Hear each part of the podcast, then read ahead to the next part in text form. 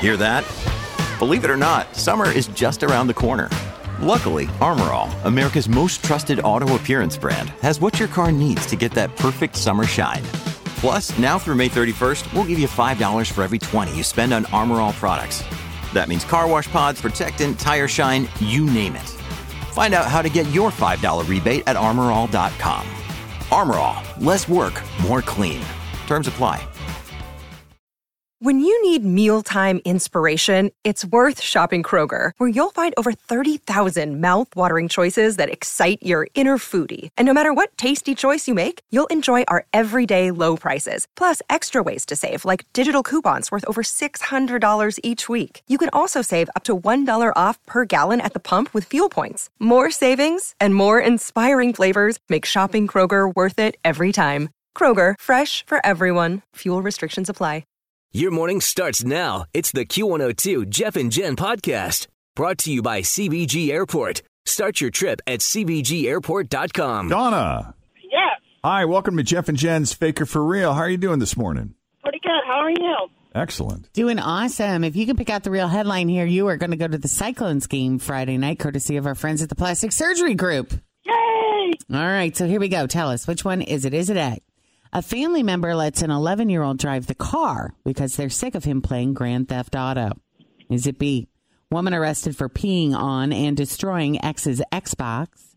Or C, man wins $50,000 in gaming competition and blows it all on Prosecco and prostitutes. I'm going to go with C.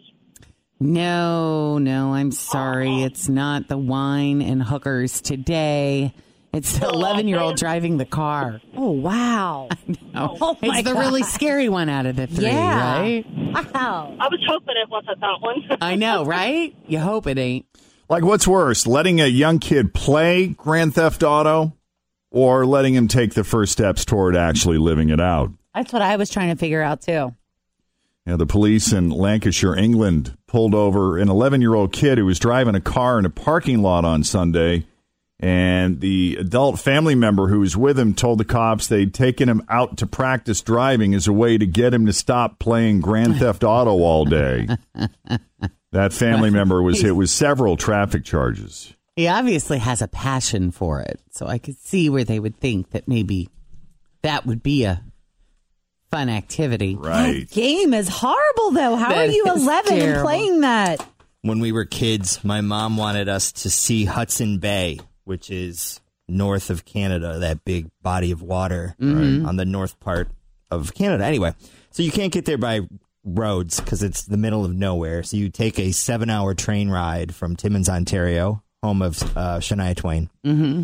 Then you get off the train in this little city of Moosonee, Ontario Moosonee, that's a great name for at the end of the Moose River. Mm-hmm. Anyway, because there are no roads that go there, the roads that exist there are pretty much the wild, wild west. And so we get off this train, and I watch a ten-year-old, pro- I don't know, not a teenager yet, driving a Caprice Classic just dra- just down the dirt road. I'm like, what the hell is going on? And so we asked the people at, on the train, like, yeah, there's really no. It's just kind of whatever. It's just well, I was taking the I was taking the car and driving places. I was taking the Oldsmobile at twelve and driving it around.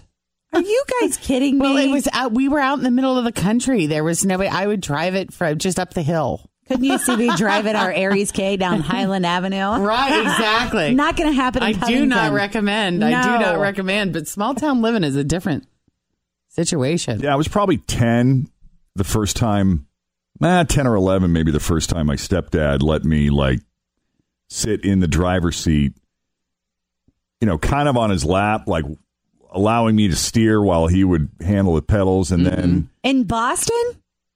in a parking lot, like, a, Oh, like an abandoned parking lot, an empty parking lot. Well, that makes a little more sense. right. I mean, you weren't out on the road. No, but then, like, you know, when I was old enough to reach the pedals, you know, he'd take me to an empty lot and he'd let me, Let you go. yeah. My dad loves to tell the story about how when I was three years old, I would sit on his lap on the back roads and I would steer the truck at three. Yeah. Yeah. And then I think even before I got my learner's permit, I think I was like 15. And when we were taking one of our, you know, annual road trips to see our relatives in Fort Myers, uh, I think my mom was letting me take the wheel, like drive, you know, at night, like in the middle of the night, because we would drive straight through and she would need to sleep. Mm-hmm. Oh yeah. And, you know, she would trust me to do those long, like more isolate, desolate stretches of I 95 Yeah. in the middle of the night where there was minimal traffic. Yeah, I mean, what could go wrong, right? And I didn't even have my l- learner's You didn't permit have yet, I don't you didn't think. have a Yeah. permit Yeah. yet. And she could sleep. See, that would be. That's, that's it's one thing to show, let her goes drive. to show what a wonderful Wonderful. driver I am. Yes, I'm sure. A very excellent driver. I, I am an excellent Yes. driver. 54% of people say they feel like they don't have anyone to turn to when they have an issue at work. That's really sad. I mean, when you think about how many hours you spend in the workplace every week, and if you're feeling all alone and there's nobody there that you can talk to, especially if there's an issue that comes up, Yeah. that's, that sucks. I've been there before. And that's me. Always feel confident on your second date. With help from the Plastic Surgery Group, schedule a consultation at 513-791-4440 or at theplasticsurgerygroup.com. Surgery has an art. Another day is here, and you're ready for it. What to wear? Check. Breakfast, lunch, and dinner? Check. Planning for what's next and how to save for it? That's where Bank of America can help. For your financial to-dos, Bank of America has experts ready to help get you closer to your goals. Get started at one of our local financial centers or 24-7 in our mobile banking app. Find a location near you at bankofamerica.com slash talk to us. What would you like the power to do? Mobile banking requires downloading the app and is only available for select devices. Message and data rates may apply. Bank of America and a member FDIC. mainly because 60% say they're too intimidated to take problems to their boss. 65% won't go to HR because they believe it's there to protect the company, not the employees. And they're probably not wrong. Hmm. I mean, I mean, if you, you were to protect ask, the company by protecting the employees, yeah, I would argue. It's both. We're just going to have to start asking all of our HR people that come in to play the best friend game, who are you really working for? Well, and this, like, with the whole, like, the hashtag Me Too thing that happened with Matt Lauer, I was reading a lot about that. And this was, like, all part of the reason why it took people forever to come forward against Matt Lauer was because they felt he was so inside. Even their HR department was on his side. Yeah. So it took a long time.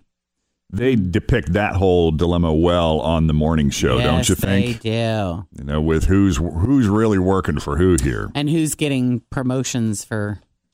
Remember, the one girl went in in the morning show. The one girl went in to report it to the head of the network, and the network gave her a promotion. Yep. Because they knew exactly what she was doing in there. Well, that's what they thought. Survey also found 17% of people have had something serious go down at work but did not file a complaint because they were afraid they would get fired. I had a boss very early in my radio career. I was just an intern at the time. It's my one my it was my very first job. And it was when the first Batman movie came out and he and I went to the premiere like in a limo and he was in a Batman costume and they had me dressed up like Batgirl. And he was kind of flirty with me. I didn't think anything of it at the it, it I wasn't like super offended by anything that he did, but I could see how other women might be uncomfortable Mm-hmm.